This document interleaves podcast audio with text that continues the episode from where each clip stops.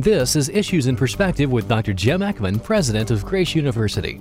Issues in Perspective provides a weekly overview of news that pertains to your Christian life and is designed to help you discern and interpret issues that affect you in light of God's truth. Here is Dr. Jim Eckman to help you think biblically about these issues. Welcome and thank you for being with me today on our program Issues in Perspective. In the first perspective on the program today, I'd like to ask and answer the question Is history moving from the West to the East? Historian Niall Ferguson has written several insightful articles and actually a book as well over the past few years that have helped me to understand the ongoing shift from the West to the East that's going on in our world today. A new order to our world is emerging, and in this perspective, I seek to make sense of it. First of all, Ferguson argues that over the last 500 years, the West, and that would be Western Europe, the United States, Canada as well, has had five what he calls killer applications that explain its dominance of the world in every sense militarily, financially, socially, and in setting the world's agenda. Let me summarize those. Number one, competition. Europe was politically fragmented, and within each monarchy or republic, there were multiple competing corporate entities. There was no tight, centrally controlled, and dominating entity. Uh, dominated and controlled all aspects of European life, especially the economic dimension of European life. It was a very politically fragmented continent, and those continent fragmentation provided the competition between these different countries. Number two, and this is extremely important, was the scientific revolution of the 17th century, the 1600s. All major breakthroughs in mathematics, astronomy, physics, chemistry, and biology occurred in Western Europe. And that was an incredibly important, what he calls killer application. Number three, Ferguson cites the rule of law in representative government the optimal system of social and political order emerged in the English speaking world, based on property rights and the representation of property owners in elected legislatures. And that representative government then became the basis for the rule of law. And of course, that would flower in the balanced government that the United States would put together, the checks and balance of dividing power into executive, legislative, and judicial power. Number four, killer application, what Ferguson calls modern medicine. All the major 19th and 20th century advances in healthcare, including the control of tropical diseases, were made by Western Europeans and North Americans. And then the consumer society. Ferguson argues that the Industrial Revolution took place where there was both a supply of productivity enhancing technologies and a demand for more, better, and cheaper goods, beginning with cotton garments. And it was the textile industry, centered especially in England in the early years of the Industrial Revolution, that started to meet those demands. I'd like to add another one that Ferguson hints at as a killer application, but I think is extremely important. Let's call it the work ethic. Westerners were the first people in the world to combine more extensive and intensive labor with higher savings rates, permitting sustained capital accumulation. Capital accumulation, of course, that could be invested then in building new industries as well as in providing the financial basis for the Industrial Revolution and expansion. Now, for decades, historians have debated the role that biblical Christianity played in the formation and in the sustainment of this work ethic and the high savings rates and the prudent planning for the future. All of those things. In my view, I believe the case can be made that biblical Christianity played a role in that. I'm not sure it totally explains it, but Christianity's affirmation of a work ethic I think of Colossians chapter 3 verse 22 through chapter 4 verse 1 where we truly work but we work to the glory of God. We serve him. The Lord Christ is our boss, Paul says. And we work with diligence, we work with consistency, even when the boss isn't looking, because we are working for God. That work ethic was instrumental in so many parts of Western Europe and in the United States. You cannot ignore it. It may not completely explain it, but you cannot ignore it. So, in summary, what the historian Niall Ferguson is arguing with what he calls his killer applications is that the West, Western Europe, eventually the United States, had an edge over the Eastern and Asian parts of the world. He argues that these elements were the key to Western ascendancy. But beginning in the 1950s, Japan and then other East Asian nations began adapting these elements to their industrial model and, in effect, began mimicking the West. And one thinks of, in addition to Japan, Singapore, Taiwan, South Korea, and now China the per capita GDP of all of these Asian nations is rising, with Singapore exceeding that of the United States. Its per capita income is 21% of GDP. It's higher than that of the United States. This leads me now to a second part of Niall Ferguson's argument, but it involves this matter of China. And what Ferguson does is he tries to summarize China's new strategy in pithy phrases, four of them consume more, import more, invest abroad more, and innovate more. Let me examine each one of these.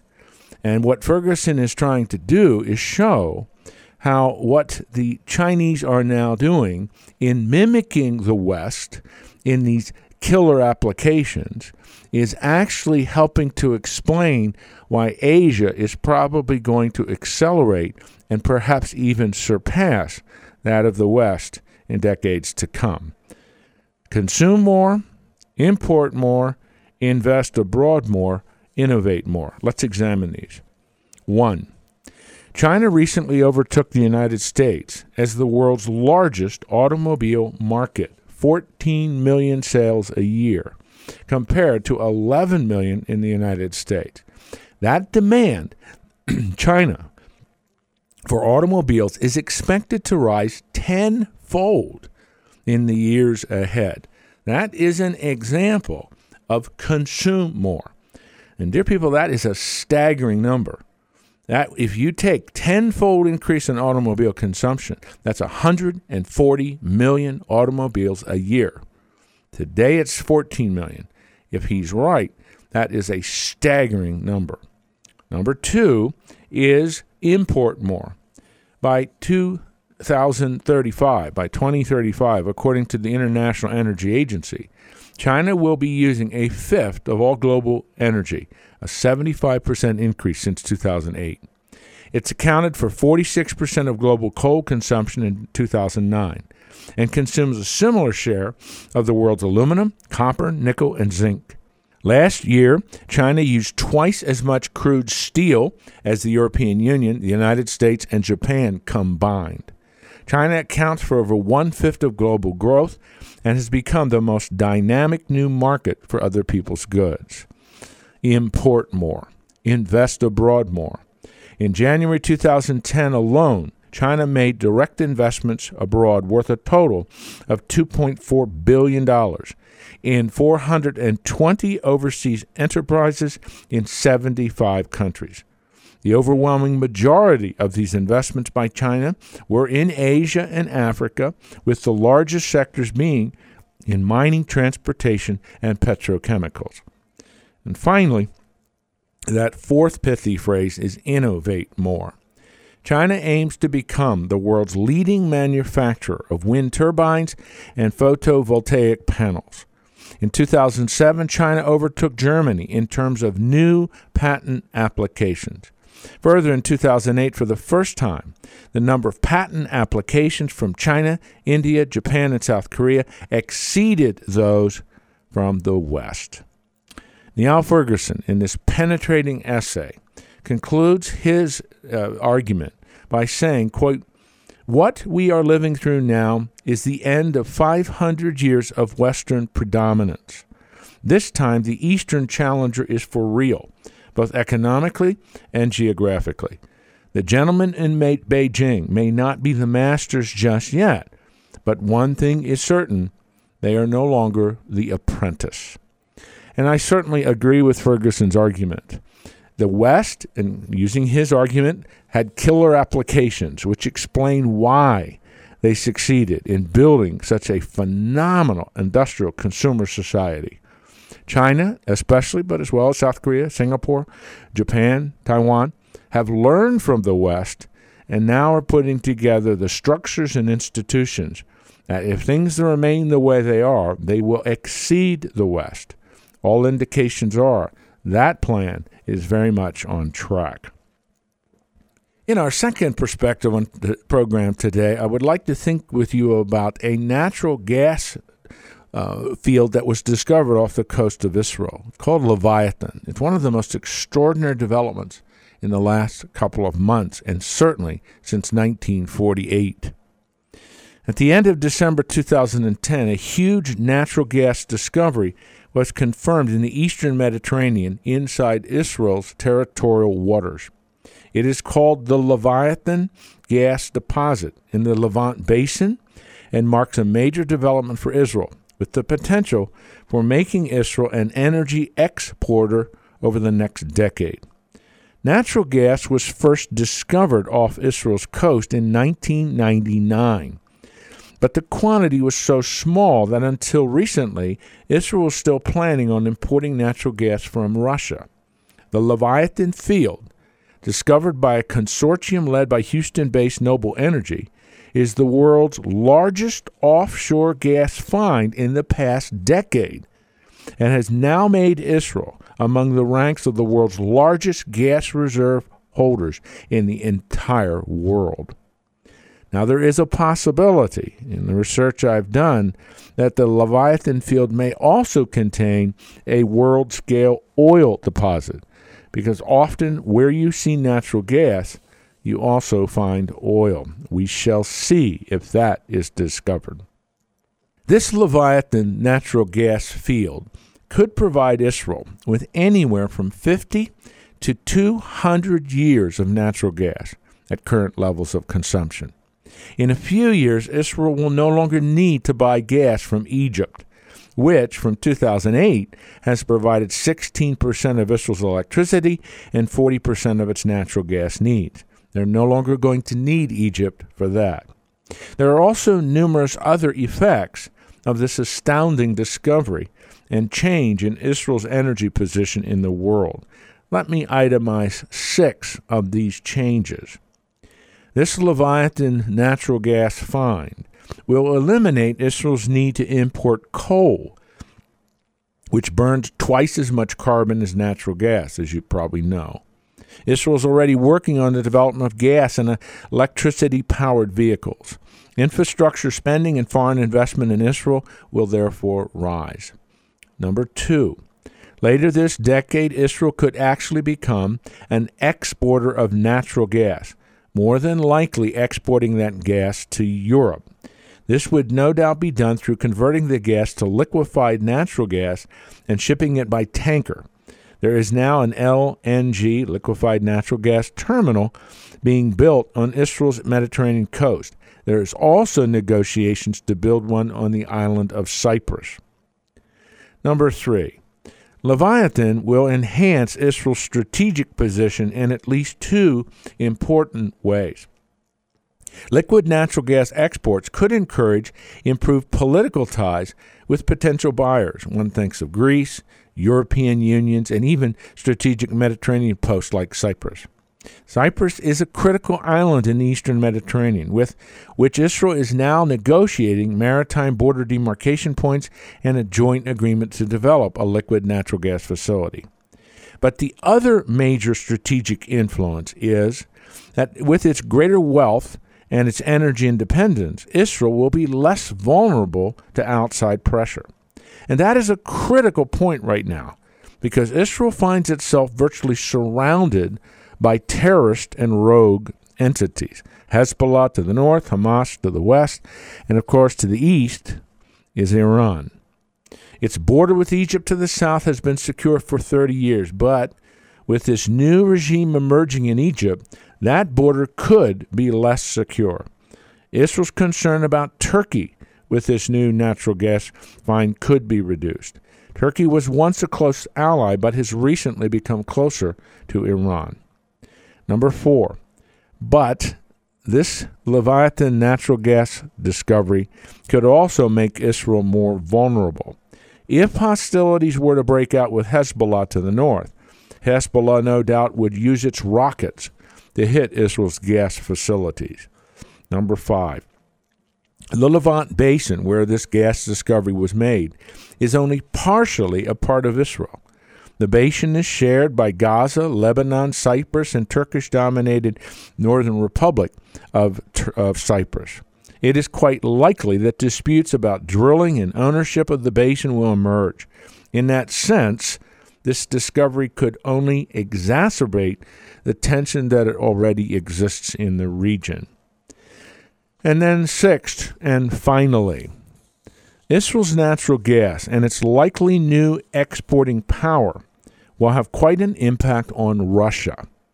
Israel's gas exports to Europe would compete with and lead to reduced demand for Russian natural gas and thereby reduce Russia's political influence in Europe. And since Israel's gas exports would be priced by the gas market, they would further erode Russia's beneficial gas export pricing, which has been uniquely pegged to oil prices, meaning Russian natural gas costs more. This entire issue of natural gas discovered at the Leviathan fields, allowing Israel to, over the next several years, begin exporting gas to Europe, could increase tensions with Russia. Now, it seems to me appropriate and important to remind one another of what the Bible says. The Bible speaks of a power to the north of Israel, which, as we approach the end times, will become Israel's bitter enemy. That power will also lead to a coalition of nations that will invade Israel from the north.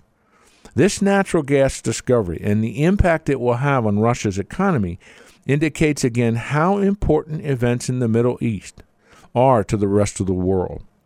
Leviathan, this great natural gas discovery off the coast of Israel, gives Russia another reason for interest in Israel. Therefore, no matter how one examines this Leviathan natural gas discovery in Israel, it is a monumental event in the history of this nation. It could emerge as one of the most decisive factors determining the future of the nation state of Israel and of the Jewish people. On our third perspective in the program today, I want to return to the matter of Glenn Beck and particularly summarize an article, indeed really an essay, by Marvin Olasky, the editor of World Magazine. At one point in his life, Marvin Olasky was a radical leftist history professor and an advocate of the communist worldview. But a number of years ago, he trusted Jesus Christ as his Savior. He is now the editor, as I mentioned, of World Magazine, an important journalistic piece that has excellent essays and helps us to understand, from a Christian worldview, many of the events occurring in our world. Well, Marvin Olasky was asked to appear on Glenn Beck's television program. Beck is one of the media stars on the late afternoon Fox TV lineup, as you probably know. I believe that the substance of that interview needs to be summarized. In effect, I'm going to quote verbatim from much of Olasky's account of what he experienced in his time with Glenn Beck. Beck introduced Olasky, quote, as a former communist who now believes that man can rule himself. That's a direct quote. Lasky commented, well, not exactly on the last part. We can be people who can rule ourselves, but we were created to worship in some way, he said. If we do not worship God, we'll worship the human gods created by people. Glenn Beck then wrote on the blackboard Can man rule himself? Question mark. He then answered the question. This is Beck speaking. Yes, you've been enlightened, educated, empowered, and entrepreneurial. Olasky responded, but the Bible says that our first sin back in the Garden of Eden was attempting to rule ourselves. Beck then permitted Olasky to use one of his famous blackboards on which Olasky drew and explained the checks and balance systems of our country, the nation founders, their vision, because they were worry, wary about man's ability to indeed rule himself. So originally, the United States was a mixture of monarchy, the president, aristocracy, the Senate, and democracy, the House of Representatives, with further checks and balances built in from the Supreme Court, state legislatures, and even a free press. The audience then was permitted to ask questions. And one young woman asked for help in dealing with her sense of powerlessness and her sadness. That's a quote. Olasky responded Despite the many schemes proposed by human beings, Olasky said, nothing works apart from Jesus Christ. Beck responded, That's not the way I would have answered it, but it is a good answer. Beck then offered his prescription for a disordered society. We just have to put it all in order. We have to enlighten ourselves, educate ourselves, empower ourselves, and then be creators. That's the solution. Powerfully, in my view, Marvin Olasky then concluded his summary of appearing on Glenn Beck's program in this way quote, Clear enough, two different views, one with God at the center, one with man at the center. Beck emphasized his position. Jefferson said fixed reason firmly in her seat and questioned the very existence of God. Beck said, I have applied that to not just God, but everything. Empower yourself. Olasky concluded that when he went to the Glenn Beck website a few days later and viewed the program, he noted that his comment, nothing works apart from Jesus Christ, and Beck's curt response were not there. Interestingly, they had been cut from the program. In my view, that says more about Glenn Beck's agenda than the volumes of liberal critiques of his program and of his worldview. Beck's question, can man rule himself, as a Christian can only be answered no. But if you come from Beck's quasi humanist viewpoint, which sees empowered, educated, and enlightened humans as the solution to the human dilemma, it's not.